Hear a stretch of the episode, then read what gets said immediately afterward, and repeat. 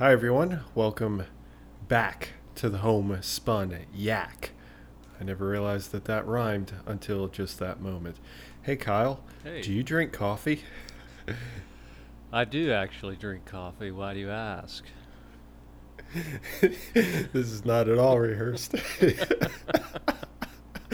uh, well, I had It's just asked you. for Folgers. No, it is not for highly expensive coffee like Folgers. uh, no, I was curious if you if your teeth stain and if they do, if there's anything that you do uh, against that.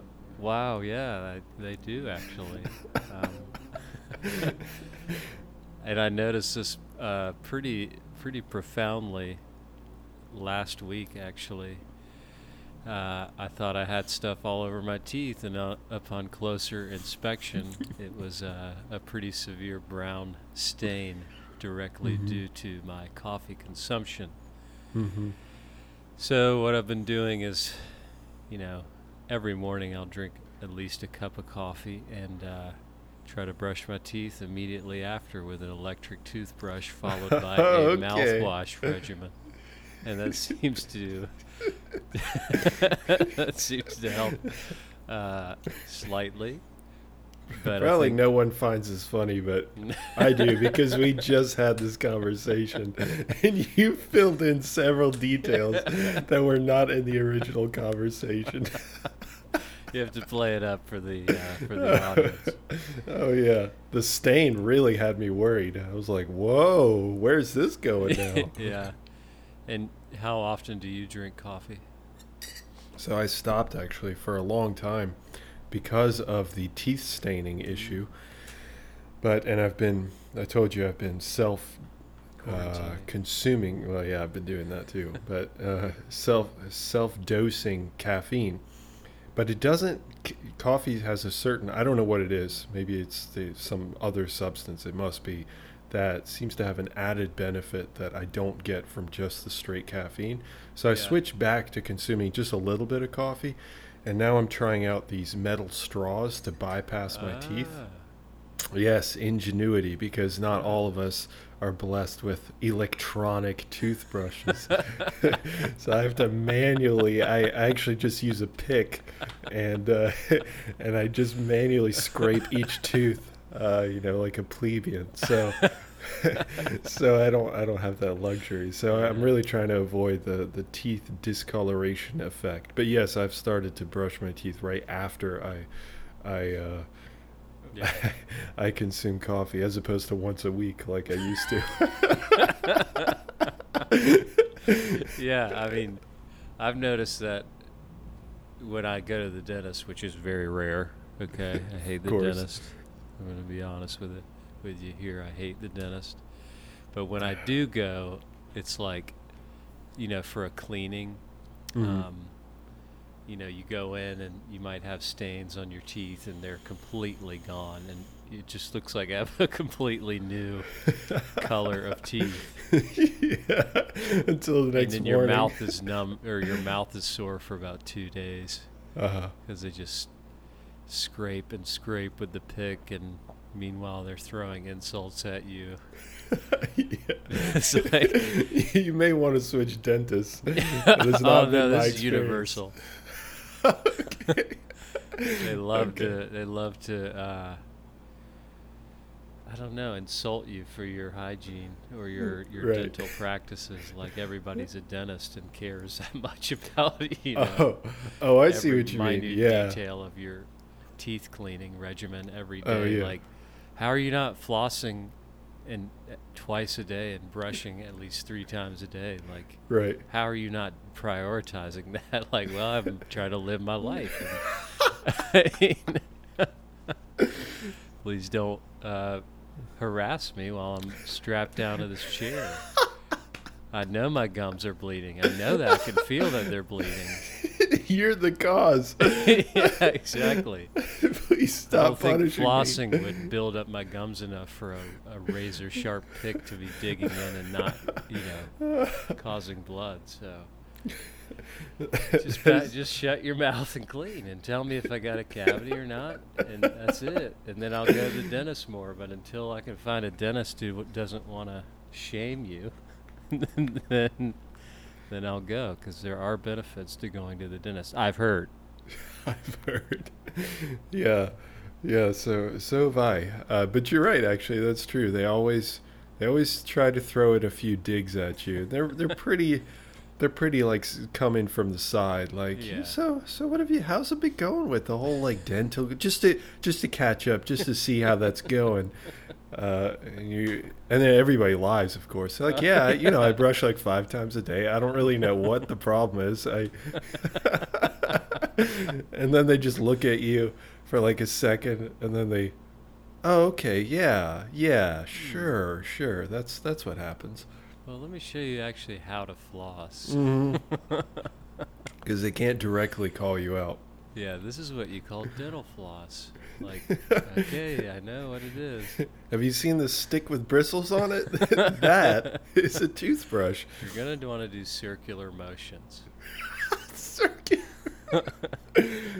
oh, that's probably what the problem is. And then Oh, you go in six months going later. up and down. Yeah, yeah, exactly. You go back six Man. months later and you have the same conversation. oh, okay. Oh, maybe my toothbrush has expired. that could be it. Yeah. Yeah. I've noticed they've started pushing the electronic toothbrush as well because it, it Oh, yeah. rotates for you. So, you know, even a monkey can can, can, can use it. And therefore, it's not an issue. And it slows the spread of staining. Oh, there we go. Uh, you know what's funny though? The the vanity of, and I will admit, like I've gotten much better with like teeth cleaning and stuff, just because I had one terrible experience with a tooth that the nerve was was Oh. uh, showing. Holy shit! I I have never felt like you were being electrocuted. I felt. I, it felt like somebody was taking an icicle or a knife Yeah. and just jamming it into my mouth repeatedly. I remember I woke up in the middle of the night and I was in Right. Greenville. Oh, I was I no, I definitely cried. No doubt. I definitely cried. So I know you were taking a jab at me to like to, to, to make I'm the just trying to audience laugh, but I'm just together. I'm literally telling people I cried um, because the only thing that would help was putting swishing water through it, but that would only help for maybe five seconds. So I had this gallon jug of water that I just kept Wow. swishing through. So I woke up at like two in the morning, and I'm pacing in my room like a tiger in a in a zoo, Yeah. and just going back. I cannot think about anything else except for this pain. And then I call my dentist up once they open. And they're like, okay, yeah, you can come in. So I drive all the way to Raleigh. So I drive an hour and well, I guess like two hours to my dentist. I have this massive gallon of water, which is starting to get low. I mean, I, of course, I filled it up before I went, but about at the halfway point because again, it only helps for about five seconds.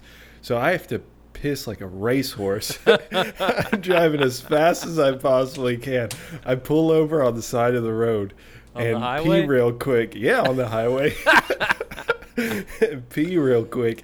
Run back into my car because at this point the pain is back because I'm not I'm not swigging water as I'm pissing. I can't do both at the same time. I mean, come on. I'm like I, I can't do It's two things at once. So then I I run back into my car and just take off and get to the dentist and they finally like they patched me up. So I will say after that experience, I took not that I didn't do anything for my dental health, but ever since then I took it way more seriously than I used to just because of that. But I will say the vain aspect now is this whole I don't want to have stains on my teeth. So I don't want to be I don't have I don't want to be brown tooth McGee. I know. So I've been trying different things. Yeah, and and there's definitely like teeth whitening things that you can do as well. Have you ever tried that? Um, it's once when I got my braces off, I did, and that Mhm. was over ten years. That was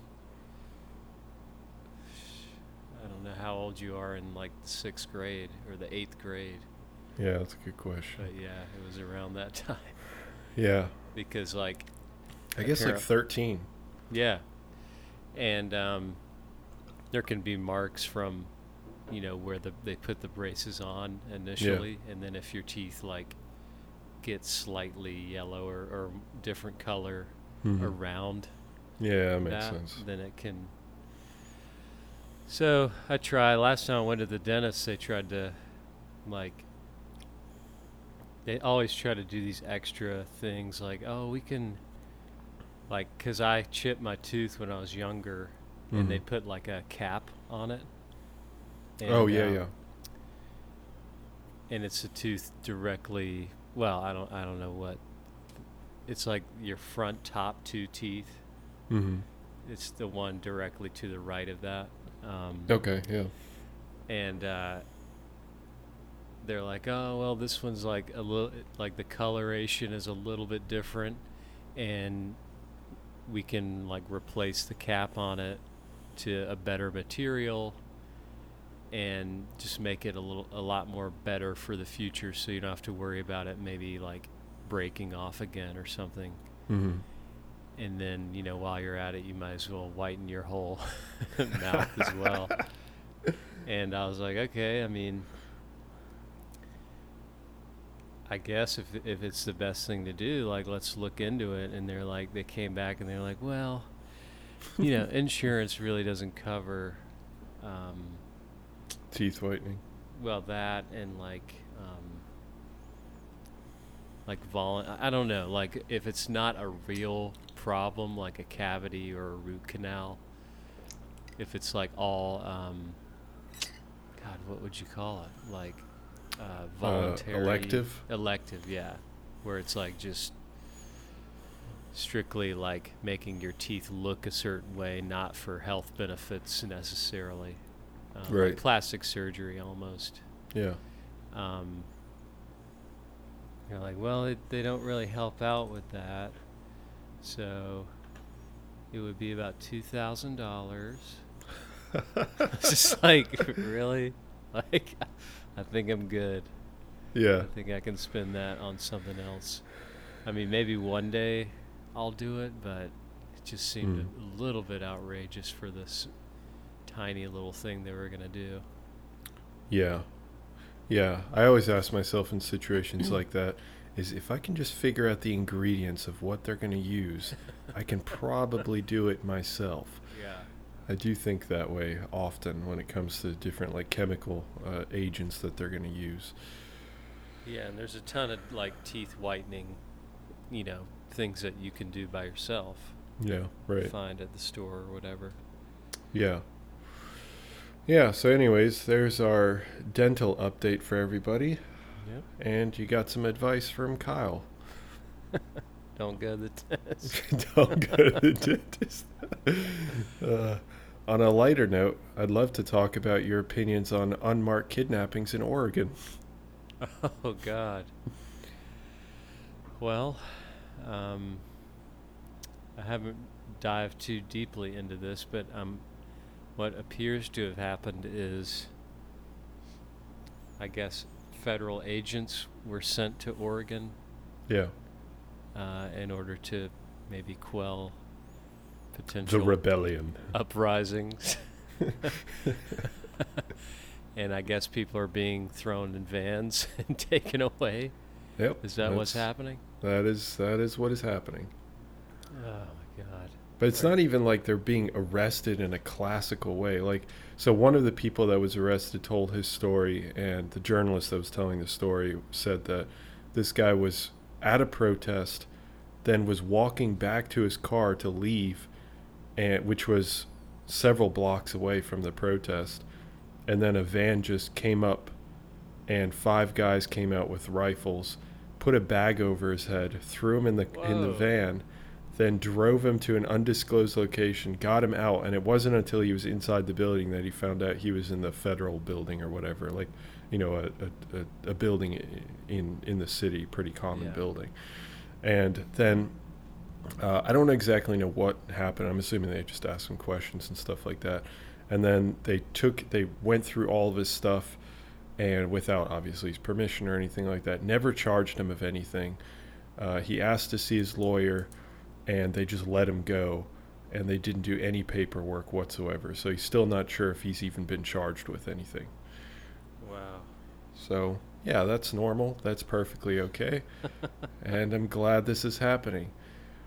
You know what's Uh, scary about any of this stuff, and we've talked about this before, that famous people or some of these like really weird things that happen, I don't ever feel like there's any consequences to it. And I'm I'm afraid that we're starting to see cracks in the Constitution and seeing cracks in how the American government functions in that we can we can have like a judge be like, "Hey, that's not okay." And then it's supposed to go over to law enforcement. And law enforcement is supposed to be like, "Okay, we will now enact this judgment that you you gave." Like the judicial and executive branch. But I don't feel like any of that stuff ever happens. It just like, "Hey, that's not okay," and then nothing happens. That's what it feels like. I know, especially now. And I'm wondering if it's like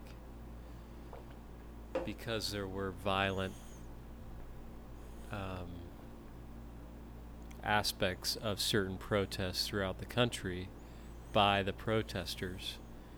Um, obviously, there were violent instigations by the police as well, but you know, I'm just wondering, like, if the federal government now sees any sort of mass protest as a 100% direct link to this very likely could escalate to violence. Therefore, if they're going to protest, it's going to be violent. And if that's the case, then we must use violence as well. It's like they're trying to justify the state is trying to justify using um,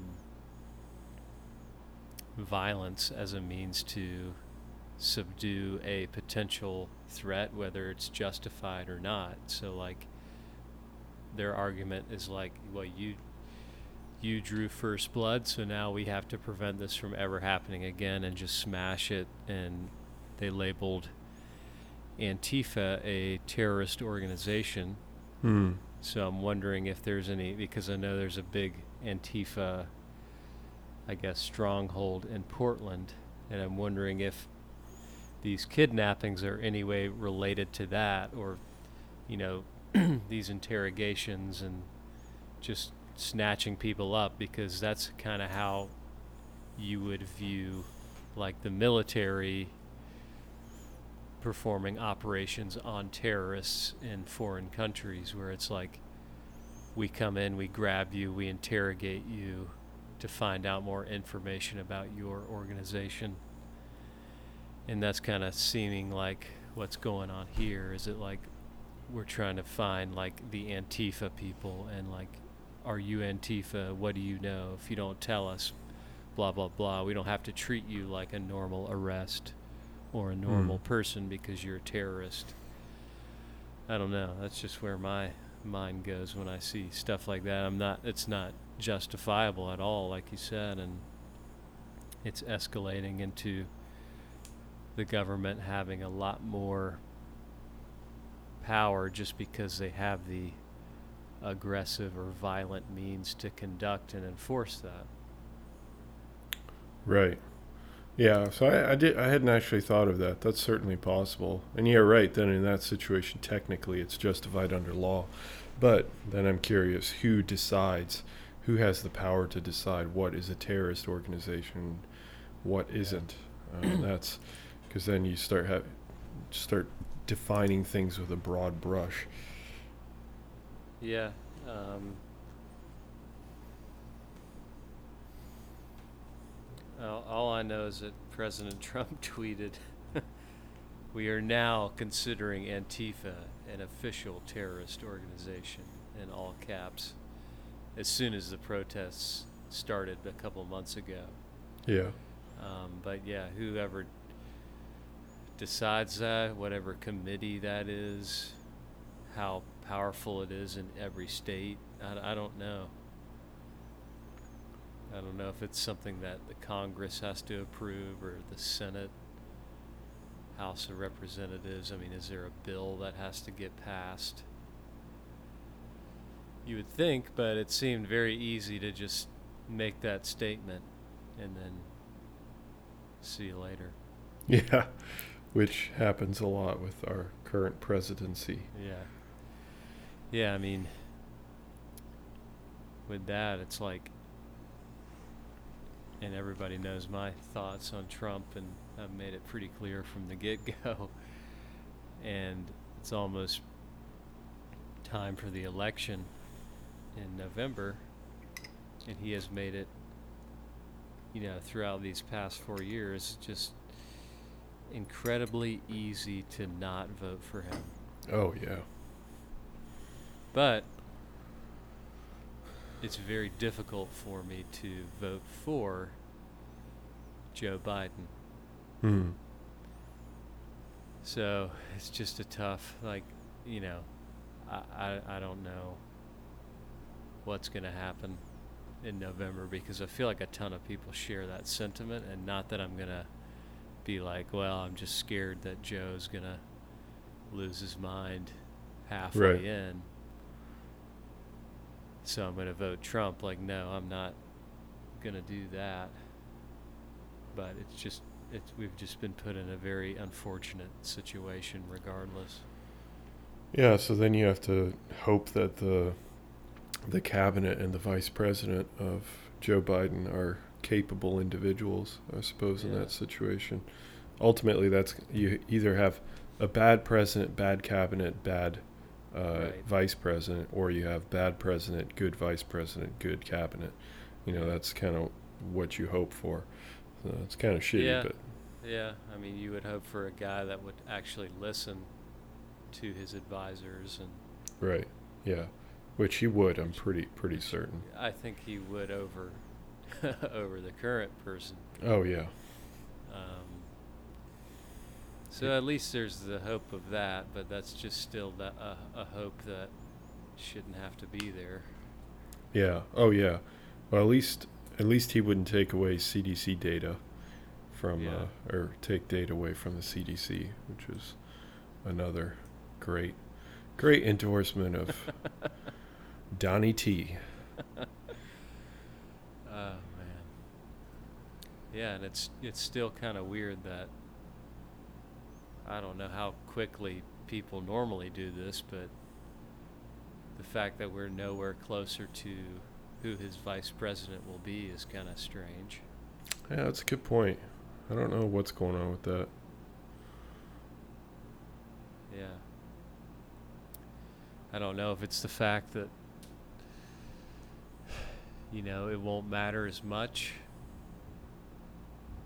because there's not going to be really campaigning going on. Uh, it certainly matters for me. Yeah. Oh yeah, I mean it matters. It, it, um, I don't know. I'm just thinking for the. I, I don't know why he would delay this long. I'm just trying to think of different different reasons behind why because they've pretty much said that all campaign operations for the Biden uh, Biden train are going to be parked in his basement for the foreseeable future, which is kind of interesting as you get closer because you want to see and you generally have these presidential debates and vice presidential debates, Yeah. which I, I don't even know if those are going to happen. I Unless you do it over Skype, which is just so, which would be terrible. I think I think they'll still do it. I think they'll they'll do uh they'll just give everybody COVID tests and just separate Yeah. them. Like I, I think ultimately it'll be fine. Probably won't have an audience or anything like that. Right. Yeah, that that those will be interesting as well. I mean, I just think that if you if you don't have them, which, which I would want to have them, um, just because it's a normal process. Um, if you don't have them, I think it's an advantage to Biden. If you do have them, I think it, it could be an advantage to Trump just based on how the last ones went with Hillary Clinton, and especially now that when you hear Joe Biden speak, it's like it's very tough um, because he's not it just doesn't appear that he's all there. And then if you get him in a volatile circumstance with Trump, then I think Trump is going to just obviously not, probably not answer the question, but he's just going to attack Biden and hit him with hammers and Sure. just completely roast that guy. That's a good point. Yeah. And I mean, obviously, I can, you and I can see through that and see that, you know, this is not a roast. This is a debate on who is going to be president of the United States, and we would rather hear what your plan is as far as education, healthcare, um, those sorts of things that are huge issues in this country. We'd rather hear like concrete plans and evidence and you know data to support why we, we would want to be behind your plan rather than oh my god can you believe this guy says this? or like i'm better than him because of this or you suck. Which is what it's basically come down to is like a reality show. Yeah. um, and we can see through that, but I think a ton of people will see Trump attacking Biden and Biden floundering and, you know, not being himself and trying to be someone else just to match Trump's arrogant yeah. You hope. uh, attacks. you hope know, that's they would not the case. They would see that as like, oh wow, look, he's really weak and he he's getting owned by Trump and like we can't have that guy like and that's really not the point. Obviously, you want to be able to hold your ground and be able to but but you just want to be able to like just show strength through adversity, you know, um, as especially as president, and not let the media or anybody else shake your resolve to the point where you feel like you need to respond to every single criticism, and that's something that Trump is doing that has taken away so many things of which he could be doing in a more positive direction. Oh, for sure. And that's why I think you can't have a guy like that in this particular position. I mean, I'm sure there's plenty of jobs he would be fine at, but president is not. We were, d- I mean, the people were definitely wrong on that one. Yep. I'm I'm probably the least certain about two candidates than I've ever been. Yeah. Uh, and the fact that one of them is still based in trying to be respectful and be a politician and what or be I don't know the gentleman style of politician and the other one is just a like a baboon that's been yeah. whipped or something and just screaming out at every everything. Uh, let out of the cage. yeah, it's to me. I, I just hope that overall that people don't start adopting this. I just hope that Trump doesn't. I, uh, I I hope Trump doesn't win for a number of reasons, but I hope that Trump doesn't win for one specific reason in that I don't really want that to become a trend of like, oh, I can just yell and, and just make up things on the podium and that's somehow going to translate to me still winning the, the office. Because I think the idea right now is that if you are respectful and if you're resilient and if you're a, a noble person in general, that that will win you the, the presidency. But um, Trump obviously showed that you can go a completely different direction. You hope that that's just kind of an ano- anomaly, that it's a one-time thing. Right. Uh, and, but if he gets reelected, that would, yeah, that would, I guess, reinforce I- that idea. Yeah, I don't know if anything is out of the realm of possibility, especially after last time. I think people won't be as quick to say, like, yeah, he's definitely out. Like, Biden's definitely going to win, Mm-hmm. even though, you know, all the major polls are currently trending in that favor. I think it would be foolish for someone to just outright declare, like, don't worry, everybody, he's going to be gone, you know, in the November election. And so, because, I mean, there's still a good amount of time for somebody to mess it up. so, Oh yeah. 2020 has shown anything, it can be just the year of unexpectedness.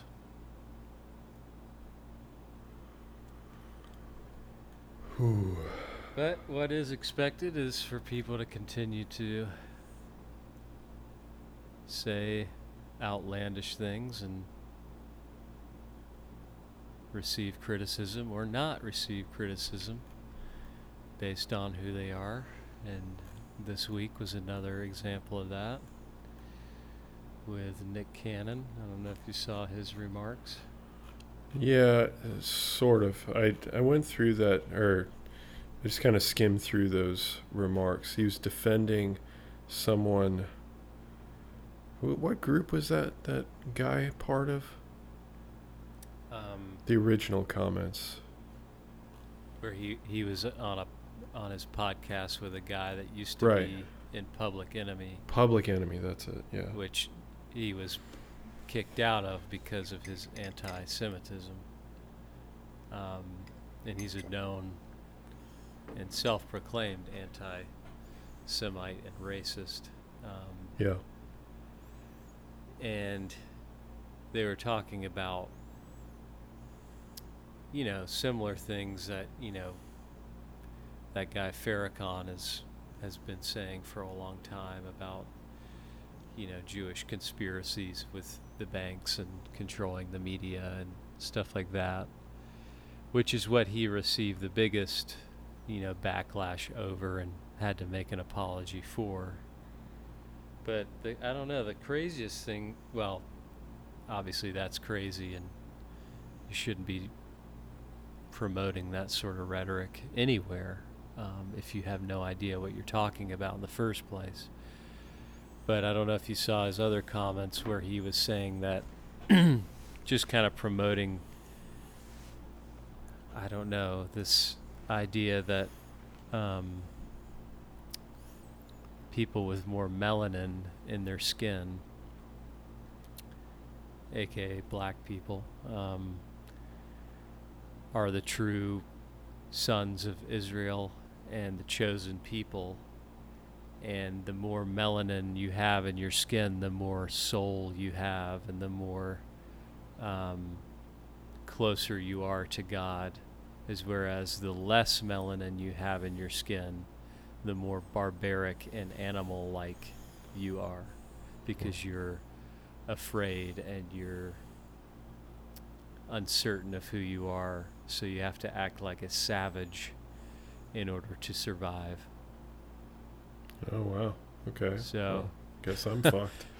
a claim a claim that is I even wear sunscreen, so geez. yeah you're doubly screwed um, and he said yeah that so the white people when everyone was dispersed out of the chosen land or wherever it was the white people moved to the caucasus mountains and scandinavia and they had to live where there was little to no sunlight all year Mhm. round so they didn't need you know so they they had to they had to live in the mountains the rugged conditions and they had to uh, survive and act like animals and savages. So they're you know they're they're lower down on the totem pole of uh, humans than black people because solely they don't have as much melanin in their bodies. So that was not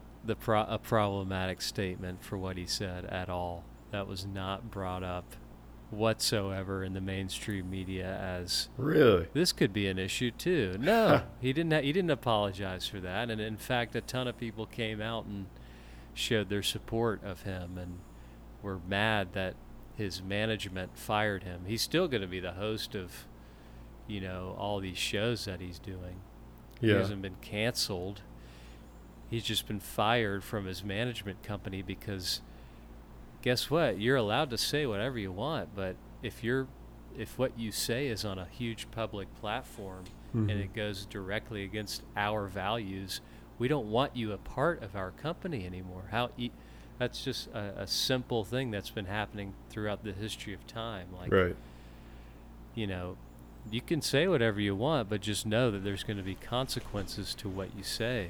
But the fact that that was just brushed over, like, oh yeah, I mean he he he just doesn't know what he's talking about, or you know, people are even trying to justify it or whatever. I mean, I think it's pretty outrageous. And I'm not saying like cancel him and blah blah blah, but I mean that's pretty absurdly ignorant to say, uh, based in based in zero fact, zero evidence at all, hmm and you're going to promote this garbage uh, to millions of people, and then just like not really have a genuine apology or even address the fact that that's a complete total lie. Yeah. Um, I think that's pretty wild and just exposed even further Nick Cannon as a complete clown. Um, not that people didn't think he was before, but even now I think people are going to say, like, and this guy's a complete fool and an idiot. And anything he says going forward, you can pretty much not believe. So I- don't know.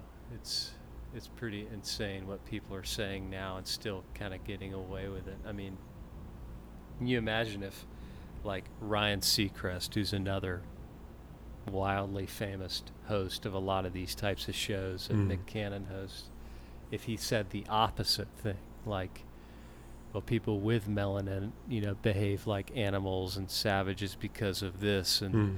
that, and people with less are higher to God or, you know, more evolved or whatever. You, you know, I mean, what in the, I mean, that guy would just be publicly stoned to death. Yeah. So, and I'm not trying to do, say that Nick Cannon should be. Um, you can say whatever you want, but You just want an equal do not. reaction. uh, well, yeah. I mean, just just highlight when people are saying egregiously uh, wrong statements that are not that are racist. A and B not based in fact at all. This is all your opinion to justify I don't know what. Um, so just you know have a, call people out for for lying. You know Mm. let's be fair about that and i'm not trying to suppress anybody from stating what they truly if that's what you truly believe you have the right to say it all day long like i love you know i love people being able to say that because it exposes people for who they truly are and that, and keep doing it that's great Yeah.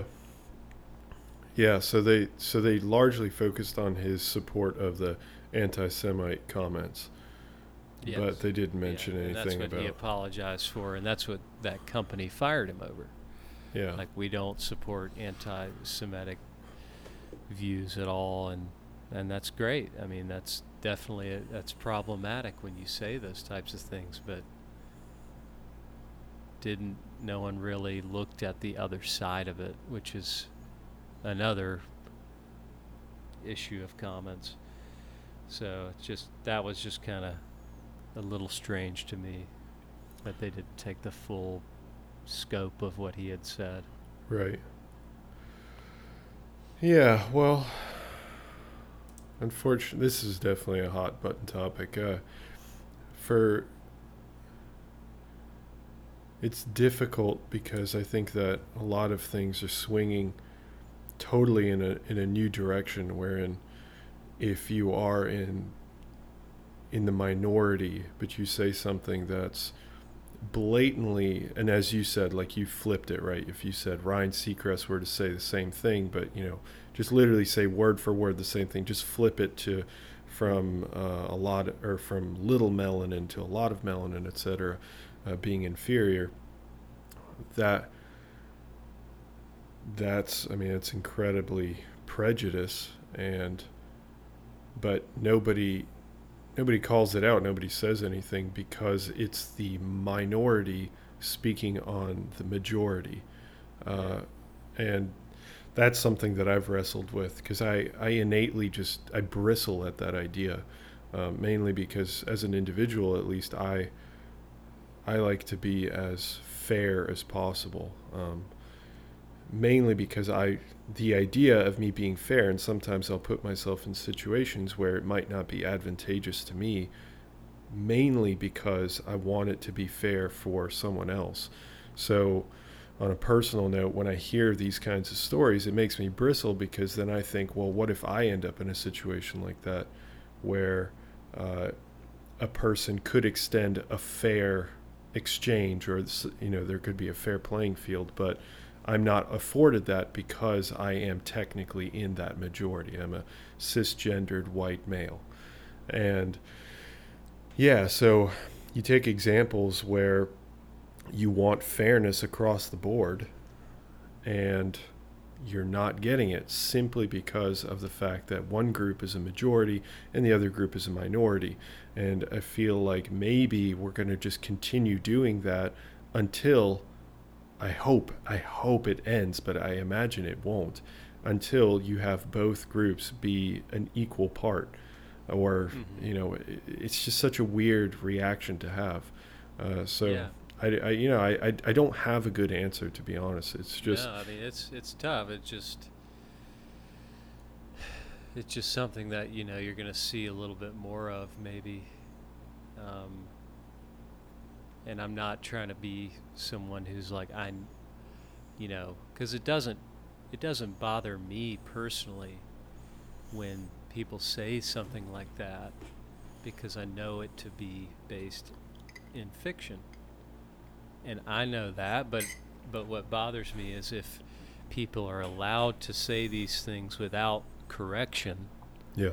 When they're clear fiction, is that now you have a bunch of people who see it as, well, I mean, I guess he's right because no one's condemning this sort of rhetoric and maybe there is something to it and it just kind of it leads these more vulnerable people into believing um, something that is not based in fact at all, and that's that's my concern. Is like when you can't have an when you can't have an open dialogue about something, or if you can't refute someone without being labeled something, or he, say, here's the facts of the situation, like let's actually look at the full picture, then that's where it can get get interesting. But I don't know. Yeah. Yeah. Uh, yeah, I think, I, I really think it comes down to people are kind of overcorrecting for things that have happened in the past. And I certainly understand that sentiment uh, because the things that happened in the past, especially when I hear certain people talk they they don't have a grasp of what horrendous things really happened. Uh, yeah. I'm talking about specifically uh, white white people against uh, African Americans or black people in general. Um, yeah, and and certainly I I'm not. I mean, I'm certainly not qualified to to really speak on it either.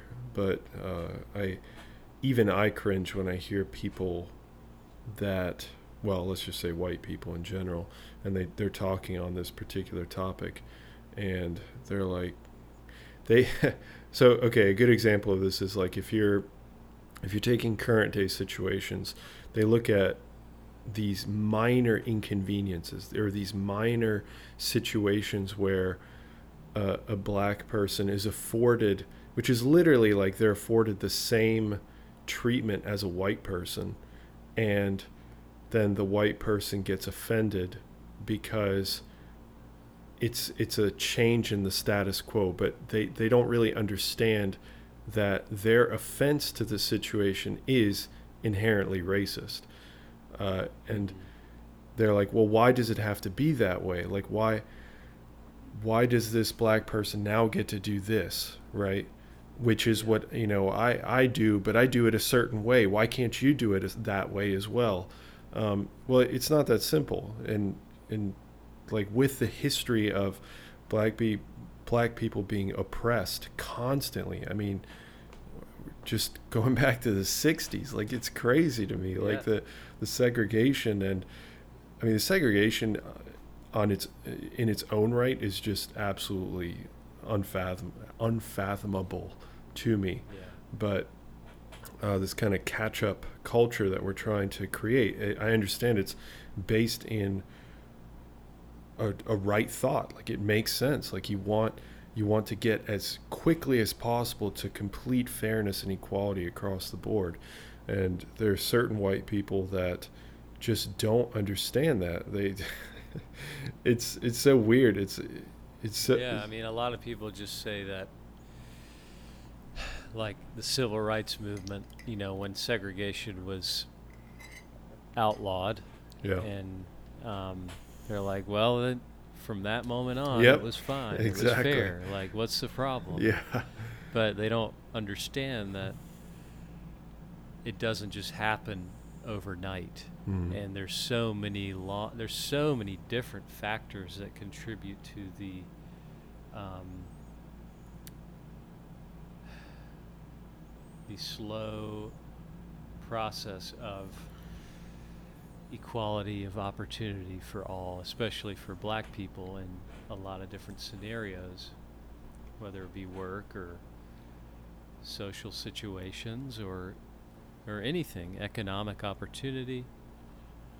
And that, that stuff just doesn't happen overnight Right. based in a country that was founded where slavery was a major institution. I mean, that's just, you can't just forget your past that easily and the feelings that come along with it. Um, obviously, huge strides have been achieved, and that's amazing, but I mean, it's just not all to work itself out in one day, in one year, in a decade, in five decades. You know, it's just slowly but surely we hope to be moving in the right direction. In a lot of ways, we have. In a lot of ways, we've let things go by the wayside that are now being brought back up due to all the protests, what happened to George Floyd. And in a lot of way, that's an amazing. We've been able to really focus and put a magnifying glass on the areas of society that have been forgotten. Mhm.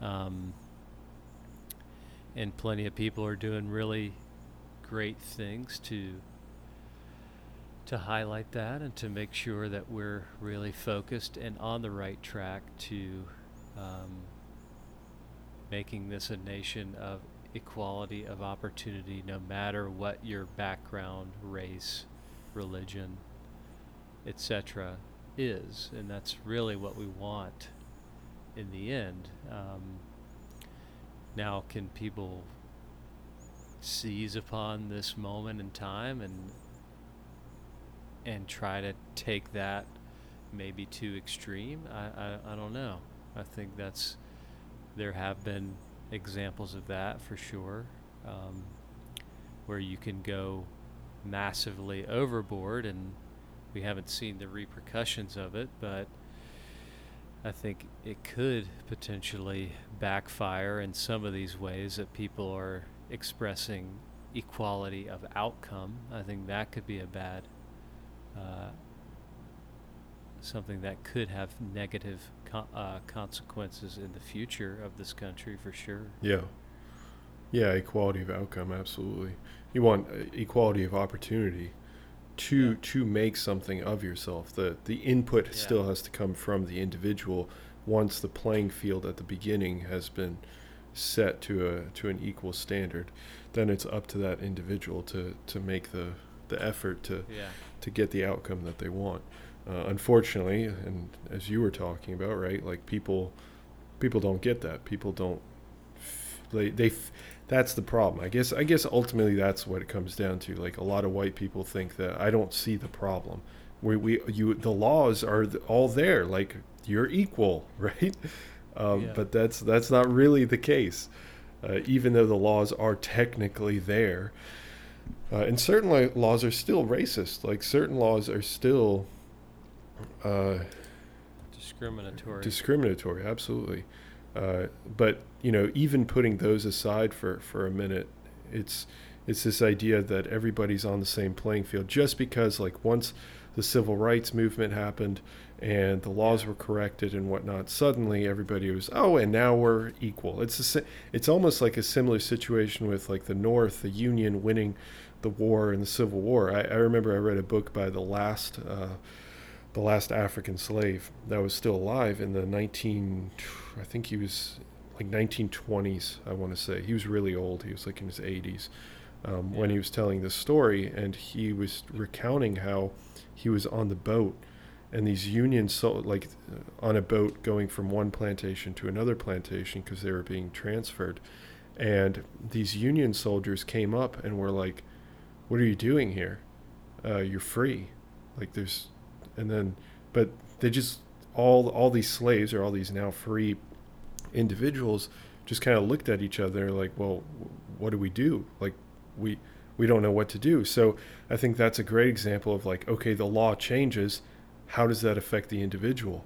I mean that still doesn't give a support structure around those individuals to elevate them up to a level of equality where they can actually build something from and that's really what it comes down to. And I think that's probably one of my biggest problems with the Republican agenda in general is that this bootstraps nature of, hey, we've we've released the chains. Okay, now you're equal. Yeah. Go do your thing and you, you, if you work as hard as I do, exactly, succeed, exactly. yeah.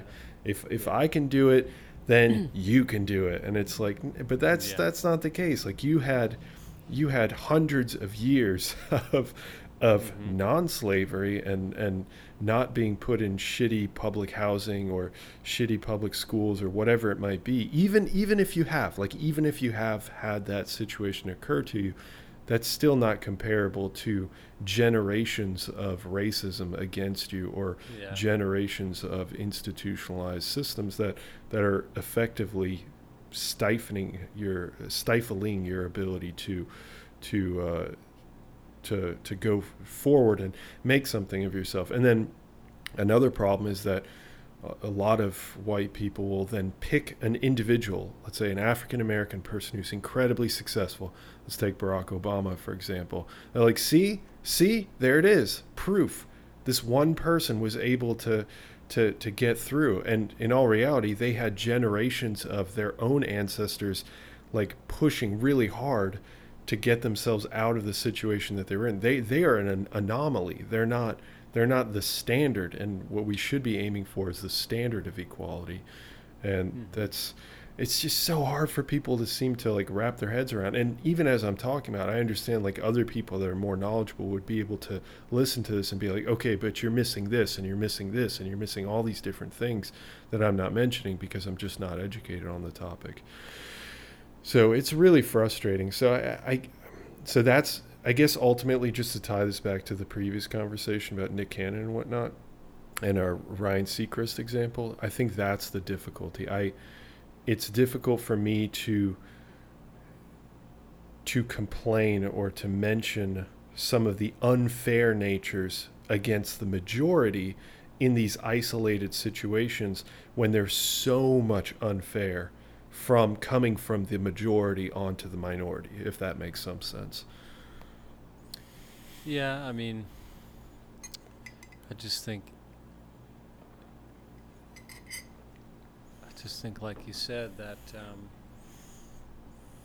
it's a lot easier for you and I to, you know, as a kid, hear the thing of, you know, if you work hard enough, Mm-hmm. then you can, you can succeed in, in whatever area you focus your energy and, and time on but no one is but that's based on the socio-economic situations we found ourselves in and the education systems that we were easily exposed to growing up.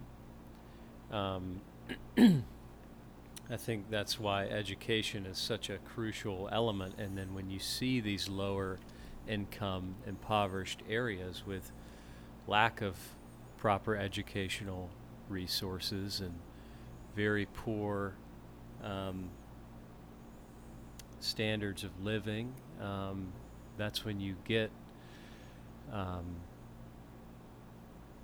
an outlook of my future is very limited to basically these few options because of the situation that I was born into pre- presents a lack of opportunity for me.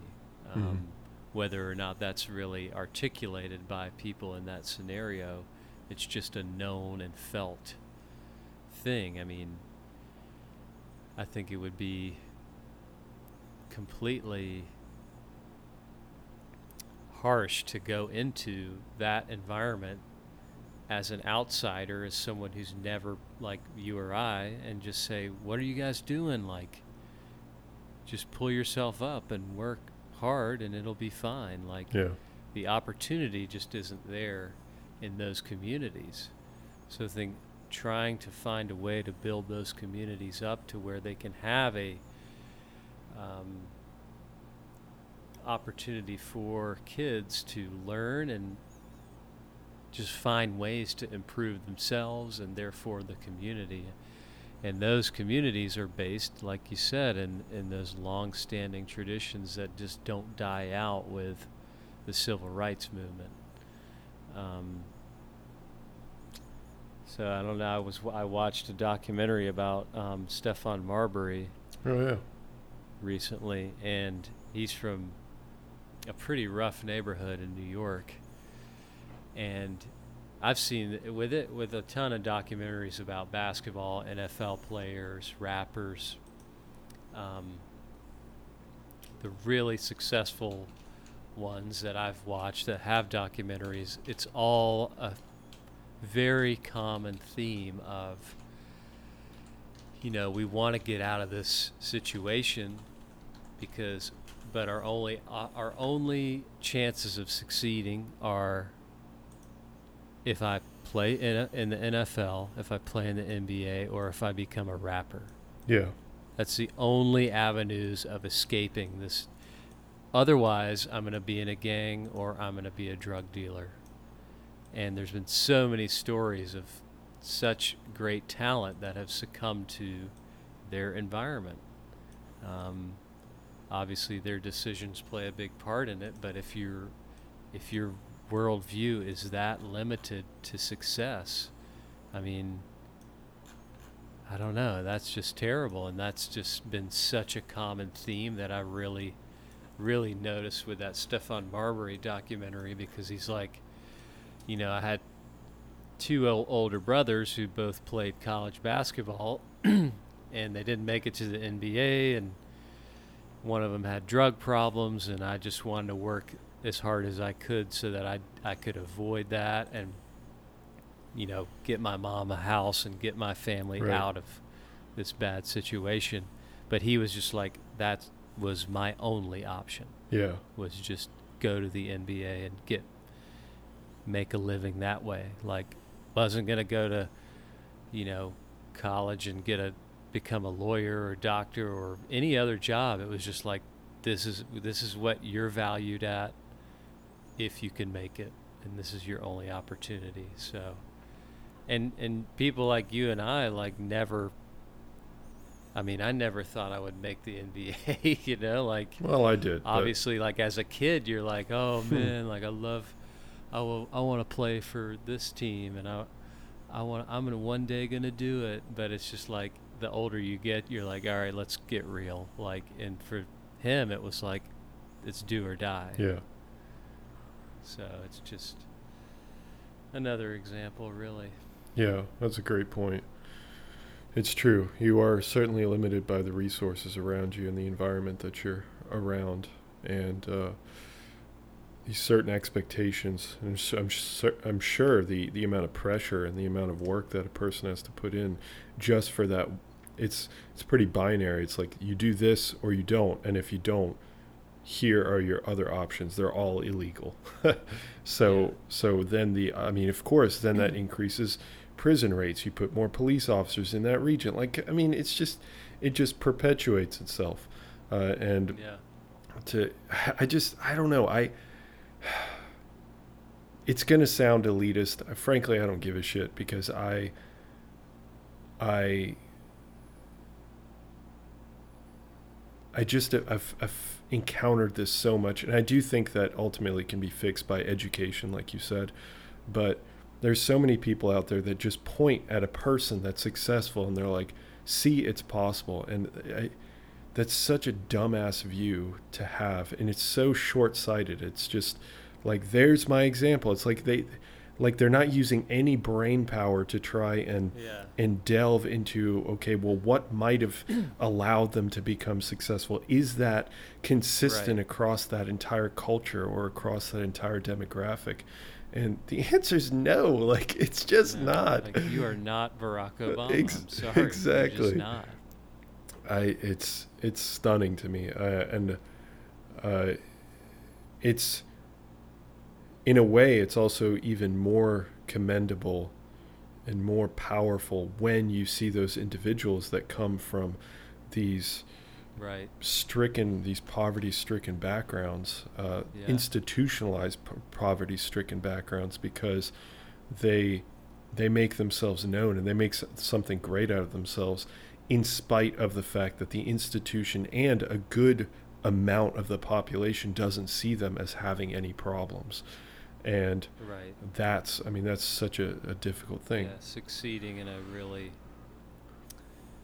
uh, a system that you know was at one point designed to keep you down and still is really presenting itself with limited, very limited chances for progression and opportunity in order to escape that situation and make something really amazing of yourself is an uh, incredible achievement over insurmountable odds, but it also can be an inspiration to Mhm. um, people who can identify with how they grew up as well. Um, and, and like I said, a lot of those examples are athletes, which is amazing too. sure But not everybody is gifted athletically and has the drive and the will and determination to make it to the most elite level on earth. Mhm. So it's just, it's just, um, there's got to be better ways of, there's got to be better ways of getting to the equality of opportunity and letting your unique individual positive character traits um, shine through and carry you to a position of uh, of success.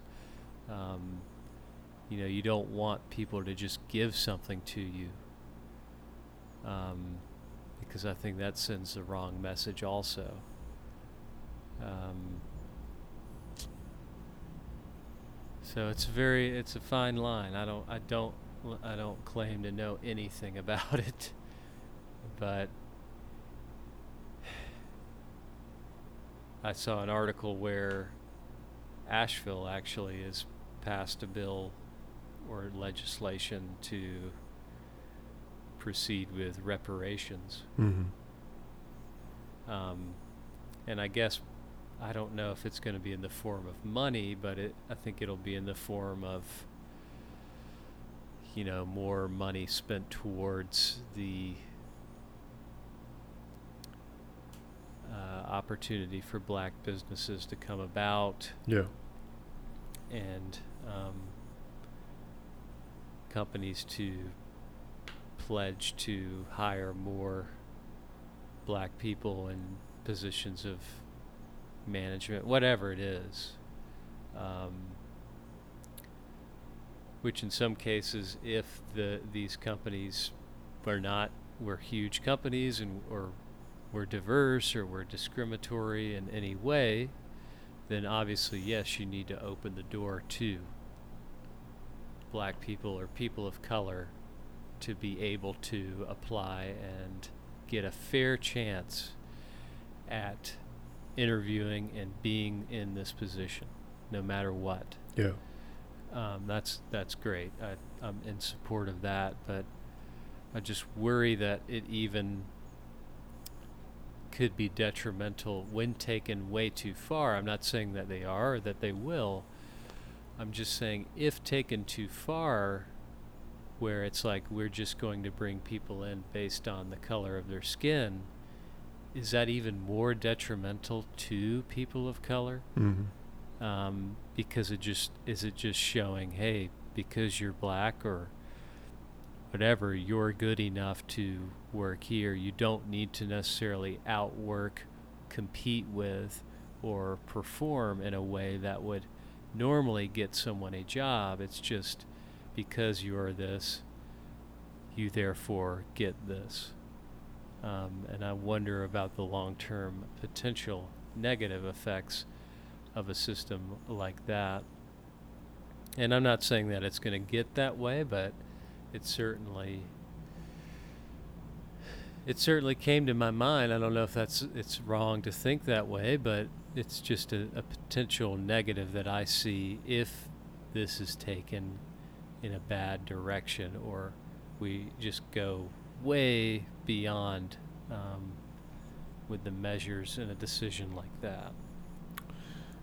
I don't know if that makes sense at all. It, yeah, it makes complete sense. I get what you mean. I, if you, if I think if we had both talked about this like ten years ago, we probably would have laughed at the idea of like reparations, uh, or at least at least I'll speak for myself. I certainly would have because I, I would have been just a moron. Um, but now, as strange as it seems, like the, the the idea on a surface level, it does seem strange to a lot of white people to just like hand out money to to black people just because of uh, the well, I guess everything that happened to them. But ultimately, now that I've thought about it quite a bit more, I do, I do, I, I frankly, I think that there's a need for it, um, and certainly more. It's difficult for me to dictate how it should happen, obviously, as a white guy. But um, even so, if I'm allowed to speak on this, you know, with impunity, with uh, is it with impunity or without impunity? I think it's without, Uh, isn't it? What's impunity? Isn't that consequence? Hold on, folks. Yeah, I don't know. I Nitty. don't, I don't want to. Impunity, exemption from punishment. Okay, with impunity. Okay, if I may speak with with impunity for a second, uh, which is basically what I do on this podcast anyway. Let's be real. You are allowed. Um, it, it says the white man to another white man. I'll allow it. Thank you, Lord. Um, yeah, but I, I, I do, I very strongly feel that, or I'm getting to this point where I very strongly feel that we need to specifically target uh, majority minority neighborhoods and start putting a lot more money in the community with with established community roots like people that are Yeah. leaders in that community so so i'm saying not white people come in and be like oh you guys need this you guys need this this and this Right. but have people that are already established trying to help the community empower those people even more by giving them money and resources Yeah. and stuff and just hands off and be like okay like what do you need what do you need from us Right. um, just resources wise you you come up with all the ideas you do what you need to do and i think that is a form of reparations that could be Uh-huh. specifically focused on minorities that i do think would help tremendously and at least start to even the playing field so that if a person an individual comes home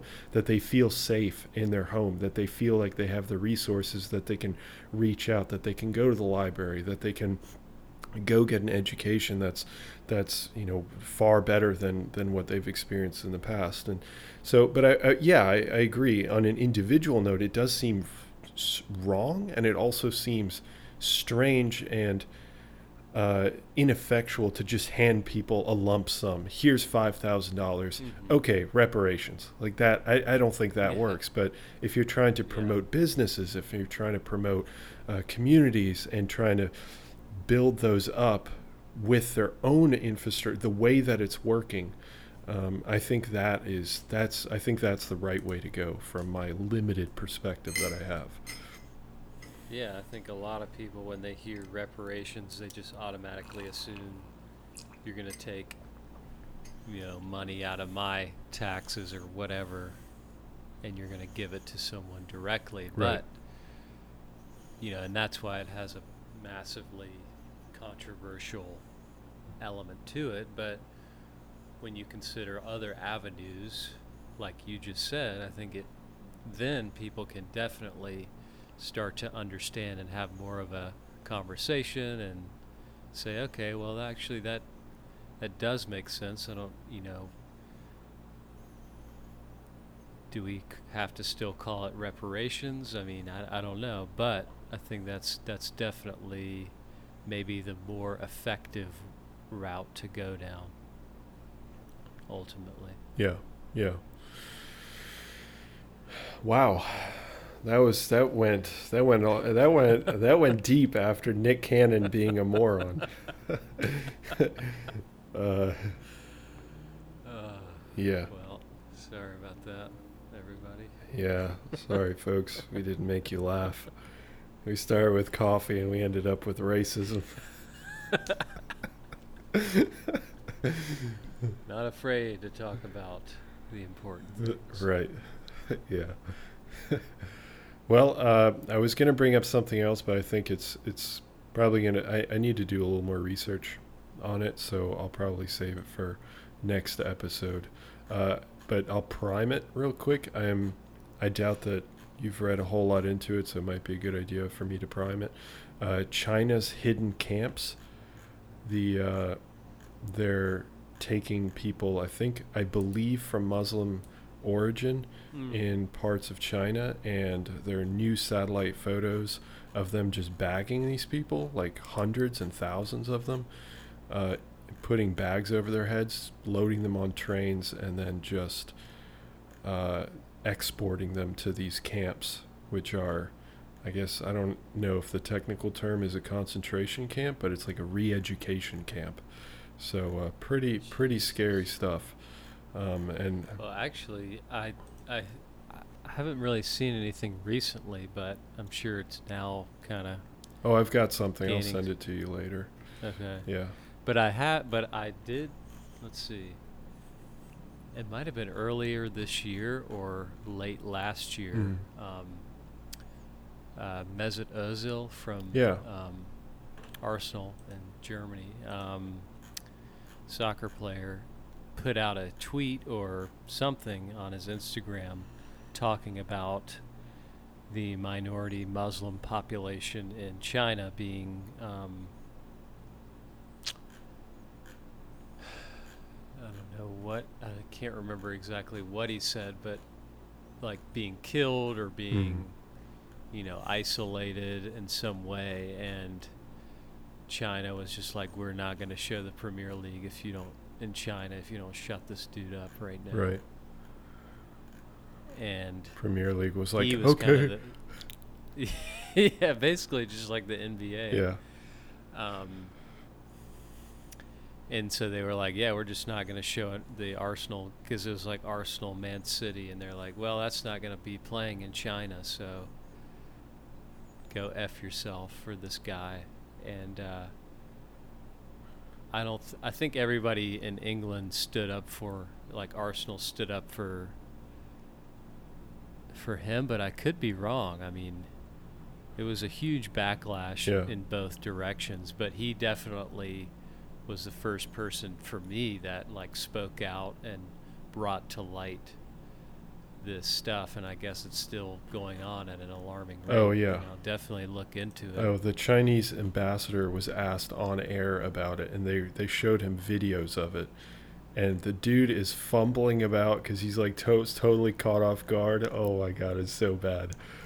It's so bad. Yeah, I'll, I'll send it to you, and we'll we'll we'll discuss it ne- next podcast because I'd definitely be interested in your take. And like I said, I have to educate myself further on it, but it is it is a Yeah. fascinating thing that's happening in the world, and uh, I'd be interested in discussing it. I will say, just on the uh, Özil situation, it, I think Mm. that sports teams or the NBA, uh, MLS, and Premier League, and like all, all these different like big organizations that are related to sports, I really think that we need to start having this model of the economy that is that has a China dependent and China independent style of of economics where you're you're not paying players based off of the revenue that you're getting with the inclusion of Chinese viewers.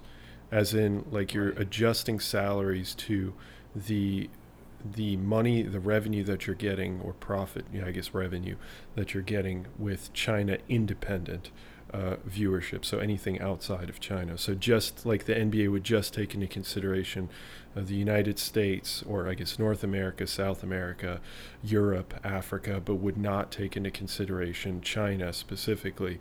And I'm sure, uh, obviously, the revenue would be decreased by those metrics, but I think that that allows an organization to tell China, like if China's like, "Hey, we're not going to show your stuff," then in that situation, the the the company or whatever you want to call it, the organization can be like, okay, cool, we've already adjusted for this. So, uh, you know, it's not going to change profit. It's not going to change the revenue for the players. Certainly, it's going to affect the owners, but it's not going to affect the owners to such a degree that it's it's like China's just the bonus. You know, if if Right, that makes some right. sense. So so psychologically pre-preparing yourself for the fact that China's going to yeah because you know China's going to keep doing this. Like that ultimately that's what's going to Oh, happen. yeah. and eventually they are just going to cut cut you off. So I you know it's it's that kind of stuff. Like you have to you have to think ahead. And the the fact that the NBA was just kind of flopped over down yeah China, is is really really frustrating um, so Yeah. they they need to employ this kind of stuff so that they can be stronger in the fact that they're preemptive about how they think about their economics. Totally. Yeah, that, that'd be a great idea. Okay, well that's all I've got. Yeah, that's that's basically it for me. Um, actually, just want to recommend something on Netflix. Is the uh, there's a documentary. I don't know if it's brand new, but it's on Monty Python. It's like a four-part documentary. It is amazing. Oh, oh, I'm It is so uh, good. yet again. I might have to get Netflix just for that. Yeah. you might be able to find it elsewhere, but um, it's great. I mean, it goes from the origin and talks about, you know, starting with the show and then when they went to make the movies and up until basically now. And What's it? Do you um, know what it's called? Uh, let's see.